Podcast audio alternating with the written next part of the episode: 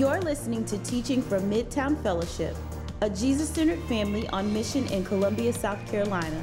If you're interested in finding out more about us, our family of churches, or how to partner with us, go to midtowncolumbia.com.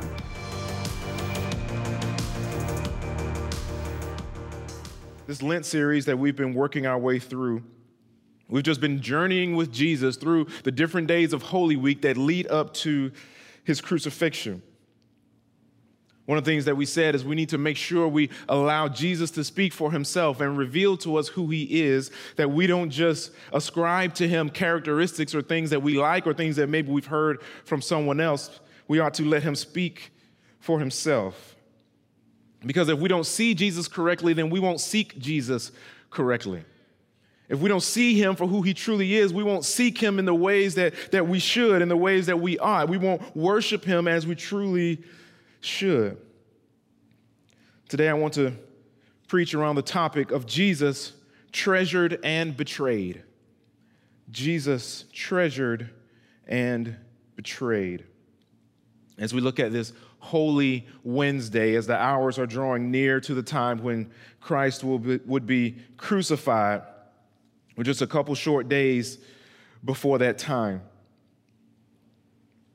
We're going to look at specifically the betrayal of Jesus by Judas and ask the question what led Judas actually to betray Jesus? Judas had walked with Jesus for these years, he knew him well.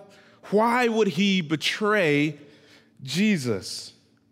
And it all comes down to the way that he saw him. Now, we in Mark chapter 14, we'll get to Judas in verse 10, but I want to get us started in, in verse 3. We have a little work to do before we get to Judas, that we might better understand and have context for what Mark is pointing out about Judas here in Mark chapter 14. Let's get it started at verse 3. And while he was at Bethany in the house of Simon the leper, as he was reclining at a table, a woman came with an alabaster flask of ointment of pure nard, very costly. It's two very important words, very costly. And she broke the flask and poured it over his head. There were some who said to themselves indignantly, Why was the ointment wasted like that? For this ointment could have been sold for more than 300 denarii and given to the poor. And they scolded her. But Jesus said, Leave her alone. Why do you trouble her? She has done a beautiful thing to me. For you always have the poor with you, and whenever you want, you can do good for them, but you will not always have me. She has done what she could. She has anointed my body beforehand for burial. And truly, I say to you, wherever the gospel is proclaimed in the whole world, what she has done will be told in memory of her. Jesus is at Bethany a couple days again before he is taken away to be crucified. And he's having a similar interaction as he had a few days before, if you remember when we looked at the Saturday prior. She scolded, even though she's the one in the right. She pours out this very costly ointment on him. She shows that he's more valuable than money, than possessions. She shows that he is her treasure. And she gets scolded by the men. And for the record, just maybe to help you as you're working your way through, your, through the Gospels, maybe in your own time at some point, this is a very common occurrence when men and women are there around Jesus. Generally, when the men and the women are seeing Jesus differently, if you work your way through the scriptures, the women are the ones that see him correctly and often are rebuked by the men until Jesus rebukes the men. This is a very common occurrence in the Gospels. And we see here that this is the case, that the men are in the wrong. They are scolding this woman who is offering something very costly to him. She is treasuring Jesus. And it's not just that the men scolded her, but there's a little more. And now we look into Judas and his interactions here in verse 10. Then Judas Iscariot, who was one of the twelve, went to the chief priests in order to betray him to them. And when they heard it, they were glad and promised to give him money and sought an opportunity to betray him. The woman uses her valuable possessions as a means of worshiping Judas. Judas uses Jesus as a means of getting money. She treasures him, Judas betrays him. Whether we betray him or treasure him, all comes down to how we see him and how we view money. I've been saying throughout this series that we need to look at the scriptures if we're going to view him as we're supposed to. It's, it's, essential that we continue to seek to renew our minds about who Christ is, about his character, about his attributes, if we're going to view him correctly, that we might treasure him instead of betraying him. The woman here, she is worshiping Jesus as Lord. Judas, he worships another Lord. This passage in Mark 14 isn't the only time that we see this happening in Holy Week. We saw evidence of this in our first week of the series back in John chapter 12. I'll just go through verses 3 through 6 briefly. It says, Mary, therefore, took a pound of expensive ointment made from pure nard. So this is very similar to what the woman does here in Mark chapter 14, and anointed the feet of Jesus and wiped his feet with her hair. The house was filled with the fragrance of the perfume. But Judas Iscariot, one of his disciples, he who was about to betray him, said, Why was this ointment not sold for 300 denarii and given to the poor? Now, this is the same thing that the men said there in Mark chapter 14, but this is what's actually going on in Judas's heart. Verse 6. He said this not because he cared about the poor, but because he was a thief and having charge of the money bag, he used to help himself to what was put into it very similar instance, but we see here that Judas didn't actually care about the poor. He didn't actually care about others. He just wanted money and he was a thief and he had access to the money that the disciples would use. Judas didn't care about Jesus. He wanted money and his longing for money led him to betray Jesus. It led him to hate Jesus. Judas didn't worship Jesus as Lord because, again, he had a different Lord. He didn't see Jesus as his master because he had a different master.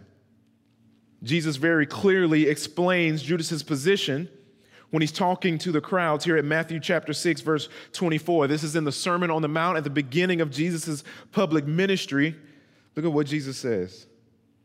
No one can serve two masters. For either he will hate the one and love the other, or he will be devoted to the one and despise the others. You cannot serve God and money.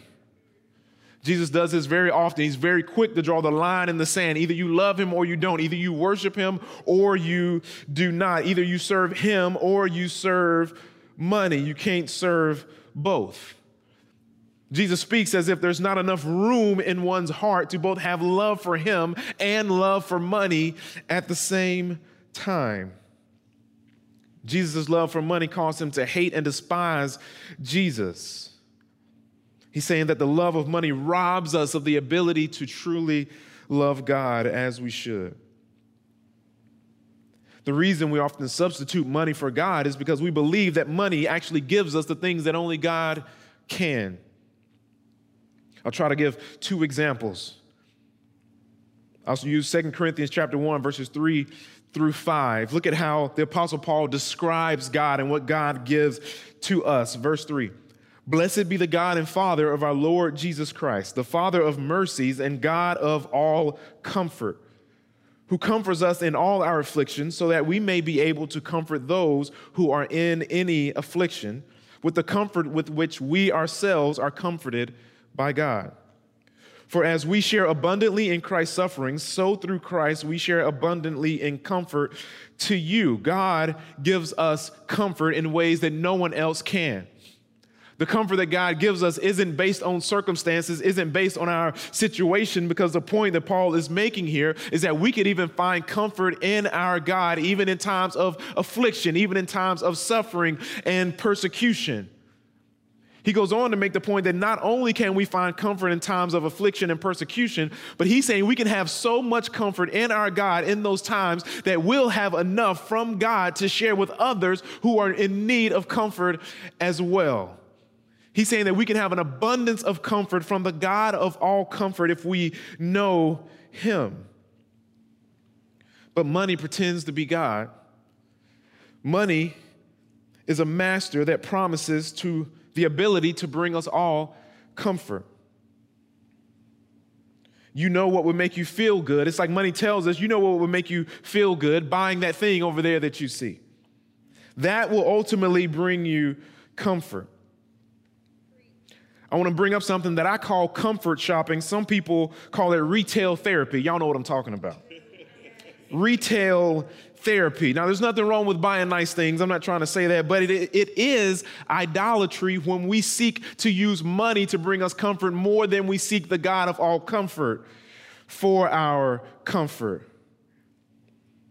Maybe you don't do retail therapy. Maybe you don't get this, this rush from shopping, but maybe you just have this feeling that, if, that I just need to have this thing, even though it's actually not a need, it's a want. I was talking to someone one time who were telling me that they were broke and that they were really struggling financially, and I found out that they were still paying off an $800 phone. You're not broke because you don't have money, you're broke by choice. Or maybe a more accurate way to say that is they were broke because of their worship. That their worship and love of money actually led them to pay more for something that they didn't even need. And it led them to be in a very difficult financial situation. They were in that financial situation because they looked to money to give them things that only God could give them. See, we were all created to find comfort in God and those that love God will seek God for comfort, and those that love money will seek the comfort that money promises to give us. We seek money for comfort. But not only do we seek money for comfort, we also seek money for protection. Let's look at how God is described in Psalm 46, verses 1 through 2. God is our refuge and strength, a very present help in trouble. Therefore, we will not fear though the earth gives way, though the mountains be moved into the heart of the sea. Describes God as an ever present help in trouble. God is our ultimate protection. This psalm is saying that even if you see the mountains begin to move, we don't need to fear because we have God. He is our refuge, He is our present help in times of trouble. But oftentimes, if the bank account isn't looking right, we feel unsafe. We feel like we're not secure. We look to money to be our protection, to be our refuge, to be our security. When the bank account is looking better, we feel safe. When the bank account is looking lower, then we are feeling anxious, we're feeling worried, we aren't trusting God because we put our trust in money and money has become our master. And there's nothing wrong with saving money. It's actually very wise. But if you can't trust God when the bank account is low, I have to let you know you weren't trusting God, even though you felt better when the bank account was looking right. Your trust was always in money. Money was your master that you follow, that we follow.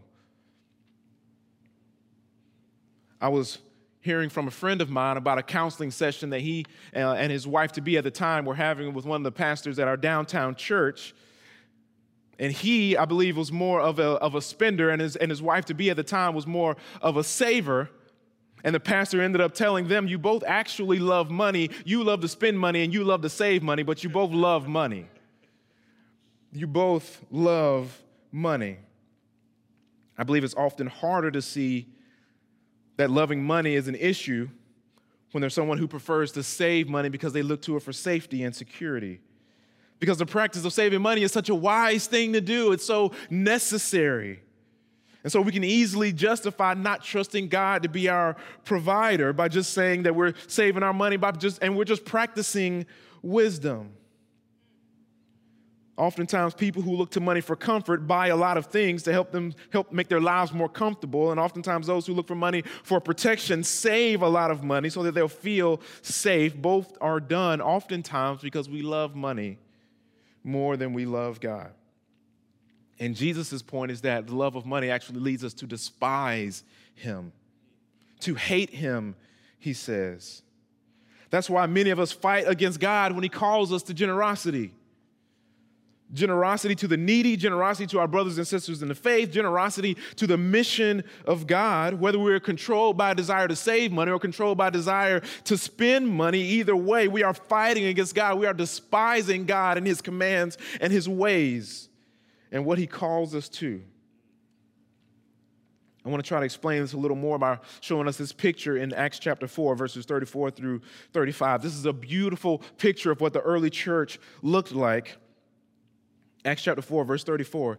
There was not a needy person among them, for as many as were owners of lands or houses sold them and brought the proceeds of what was sold and laid it at the apostles' feet, and it was distributed to each as any had need. They went and sold their possessions that others might have their needs met. Now, my point here today is not that all of us should, sell everything that we have, but I am saying that we ought to hold every possession that we have with an open hand, remembering that it actually belongs to God and it does not belong to us, seeking God to direct us on what we should do with our money. God calls us to be an extremely generous group of people that He uses to spread His love through our generosity. And as long as we love money, we'll despise God for continuing to call us to be generous and selfless with our money. The woman that was there that day in the book of Mark, chapter 14, she wasn't shackled by her love for money. She was free. She was free and able to give generously and use her money as a means of worshiping God. Judas was not so. And Judas's proximity with Jesus revealed where his heart truly was. Our, our relationship with money will, will reveal to us how we truly feel about God, whether we love him or despise him. Your relationship with money always reveals what you truly believe. Judas was so close to Jesus, and yet he's being led by his true Lord, his true master, in a way that was drastically inconsistent with the way he should have been living. Money enslaves. Money enslaves us, and you can see it pretty clearly oftentimes. I know of people that would say, with 100% confidence, and I believe they truly mean this, that, hey, I think our church, whether they're talking about our church or another church that they're a part of, I think our church should be doing this. I think our, our, our church should be helping people out who are in need in this way, and yet can't, can't, can't untie themselves from their money enough to be generous towards the church so that the church will be able to consistently do the very things that they're saying they want the church to do. Because they're enslaved. They're enslaved. They serve money. Money masters them. So even though they want the church to do all of these great things, they are unwilling to consistently give to the church that the church might be able to do the things that they desire to see happen. They are shackled by the love of money. They have a level of desire to see those things happen, but they're enslaved by their love. They can't invest in the things of God that they want to invest in and they despise Jesus for calling them to change. And you better be careful because if you challenge them in this area, they'll despise you too. Don't take it personally, they're just following their master. We need to be honest with ourselves. We're oftentimes more like Judas than we care to admit. If you want to see a church that is not faithfully being all that God called the church to be, fill it with people that love money people that won't stick to proper money management because deep down they don't want to restrict their spending so they can't maximize their ability to give to others who are in need. Or maybe people that have a pattern of quickly purchasing the next new thing that comes out, but they don't have a consistent pattern of generously giving towards the mission of God. You might have the love of money in your heart if the vast majority of your dreams and your ambitions and your goals are all about you amassing money that you can use for yourself. You might have the love of money in your heart if when you first heard about the stimulus check, which, first of all, I am here for, let me just say that. if when you first heard about the stimulus checks that the government is to be sending out, your first, your primary, and your only thoughts are about things that you want that you don't even need instead of considering how that might be used for those who are actually in need. It's good, it's wise to save, but if we're honest, I believe most of us are still buying things that we don't need in this time as well, while not considering helping to meet the needs of others who are in need at this time. We need to wrestle with what James says in James chapter 2, verses 15 through 17. He says, If a brother or sister is poorly clothed and lacking in daily food, and one of you says to them, Go in peace, be warm and filled, without giving them the things needed for the body, what good is that? So also, faith by itself, if it does not have works, is dead. In this time of need for so many, let us not be those that are quick to say, Go in peace, be warm and well fed to a sister or a brother who is in need especially not if we're continuing to stock up on things that we desire for our own comfort. But it's not just that loving money robs us of generosity and keeps us from doing good. The love of money also causes so much evil in this world. The apostle Paul talks about this in 1 Timothy chapter 6 verse 10 where he writes, For the love of money is a root of all kinds of evils. It is through this craving that some have wandered away from the faith and, and pierced themselves with many pangs. He says that the love of money is at the root of all kinds of evils. And as we read in Mark chapter 14, the greatest evil of all time, the pinnacle of human sin and wickedness, when God was killed by those he created, was set up because a man loved money. The creation betrayed the creator because of the love of money.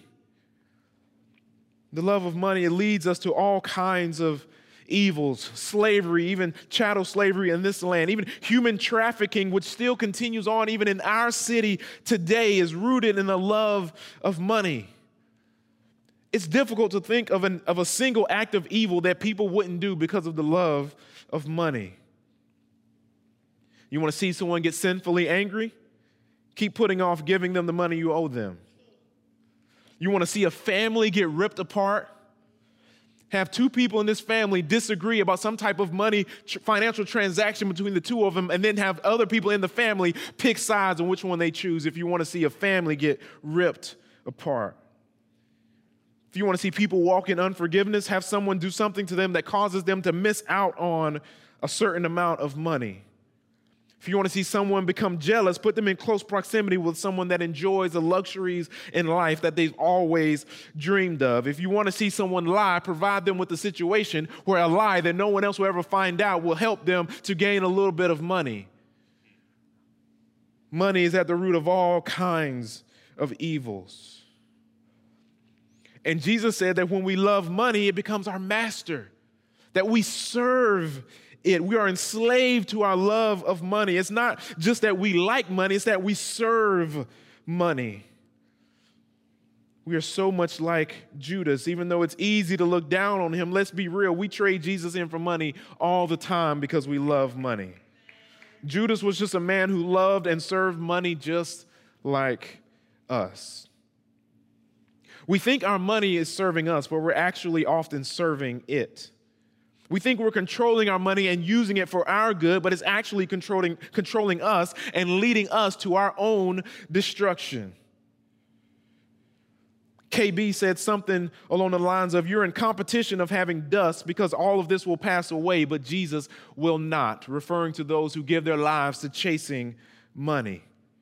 You're in a competition of having dust because it will only pass away and we'll go wherever our master goes. If our master is Jesus, we'll follow him in this life and we'll go on to the new heavens and the new earth to be with him. But if, if money is what we truly serve and money is what we'll truly follow, then we won't make it to the new heavens and the new earth because we will also be following our money that won't make it there either. But there is good news in the narrative of the Bible for anyone that's ever loved money and anyone who's ever been enslaved to it. And one of the biggest themes in the Bible is this that God loves to set his people free from captivity. God loves to set the captives free. You can see this in the book of Exodus. You can see God as he moves to set his people free who are enslaved to Pharaoh and they're forced to worship these false gods. And it says that God hears their cries and he comes in with a mighty hand and he frees them from slavery and crushes their enemies with his power and his presence because God loves to set the captives free. You can also see this in the book of Judges where God's people, because of their sin, because of their idolatry, because of their rebellion, they find themselves oppressed by their enemies over and over and over again. And then they cry out to God, and God comes in with his power and showing that his presence is still with them. And he sets them free by raising up a judge to save his people because God loves to set the captives free. You can see the same thing in the book of Ezra when God's people have been exiled from their land because of all of their idolatry as they were captured and taken away from Jerusalem. And then God, He moves upon the heart of the emperor, the Persian Empire at the time, and He, he allows the people of God to go back to Jerusalem so that they can rebuild the temple and rebuild the city because our God loves to set the captives free. And it gets even better when we get to the New Testament because Jesus comes in and He lets everybody know that all who sin are enslaved to sin, but He also says, But if the Son sets sets you free, that you will be free indeed. And we see what the Apostle Paul writes in Romans chapter 6, verse 17 and 18 very quickly. He says, But thanks be to God that you who were once slaves of sin have become obedient from the heart to the standard of teaching to which you were committed and having been set free from sin have become slaves to righteousness. Why? Because God loves to set the captives free, and now we are free to serve a new master that is good and that is always for our good. And here's, here's the thing about the story of Judas that I don't want us to miss that God used a man who was enslaved to sin, a man who loved money. In the plot to crucify Jesus, and in doing so, he set free people who love money and who are enslaved to sin. That in his infinite wisdom and in his infinite power, he used the love of money to free people like me and you from the love of money. That he used slavery to sin to set people like you and me free from slavery to sin. And I want to show you how his dying on the cross, how he sets us free. How does the cross set us free from being mastered by money? Number one, God on the cross proved that he's the God of all comfort. That on the cross, he proved that he is the God of all comfort, that he provides us a comfort that money could never provide us through his death on the cross. He offers us an endless fountain of grace and mercy and righteousness and loving kindness that we can drink from and find comfort in, no matter what situation you may find yourself in. So we don't have to look at our, at our circumstances, at our situation. We don't have to look to money, which is up and down, which is sometimes here today and gone tomorrow. And we can find comfort for our souls no matter the tribulation, no matter the difficulty that we find ourselves in. And then he takes us from there to the next life where we will know comfort like we have never even thought of in our wildest of dreams because he will provide comfort for our souls forever. The cross shows us that his comfort is better than anything that money can give us. And the second way the cross shows us that Jesus is better than money is that he proved that he is our true provider. As many of us are sensing right now in turbulent times, the money we rely on can be very fleeting. You need a protection that is eternal. You need a protector that will provide for your needs in this life that you can trust even on your worst days. Because here's what I know to be true when we see the cross of Jesus Christ that if He did not abandon us and abandon our needs on His worst day, He sure isn't going to abandon us and abandon us in our time of needs on our worst day because He stayed on the cross and died for us. That is who you trust, and that is who we find our comfort and our security and our protection in. The one who died for us so, to pursue this freedom from slavery to money, let's cry out to our God in the same way that they did in Exodus. Let's cry out to God in the same way that the people of God did in, Ju- in the book of Judges and know that He comes and He extends His presence to us and He extends His power to us just like He did His people in that day.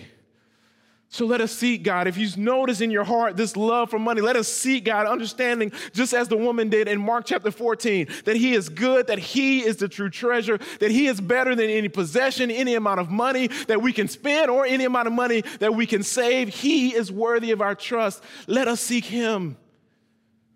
Let us seek Him and remember Him and love Him and know that He has the power and the desire to set us free because we serve a king that loves to set the captives free.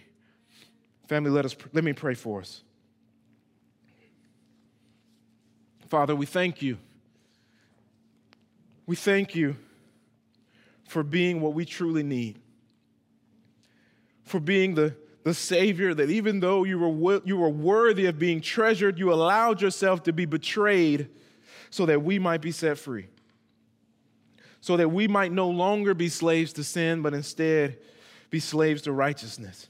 Instead, be your servants, be those who are free to truly follow you as we were created and as we were designed to do. Father, make us like the woman in this story in Matthew, or excuse me, in Mark 14 who brings her possessions to you open handed, even if it's very costly, and says, I just want to use this as a means of worshiping you because it belongs to you anyway.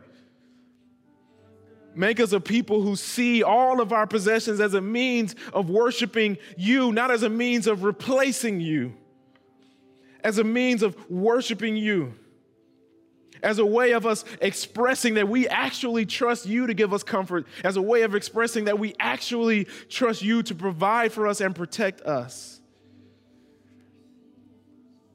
Father, if we're honest, I believe we must admit that we have been enslaved because of the love of money